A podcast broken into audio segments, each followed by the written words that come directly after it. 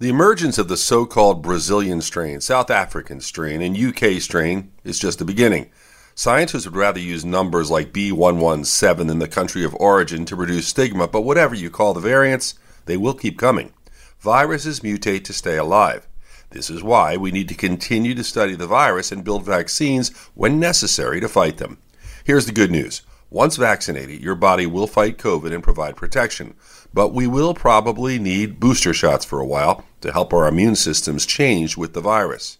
We are in a lengthy battle, but even with mutations, things will get better.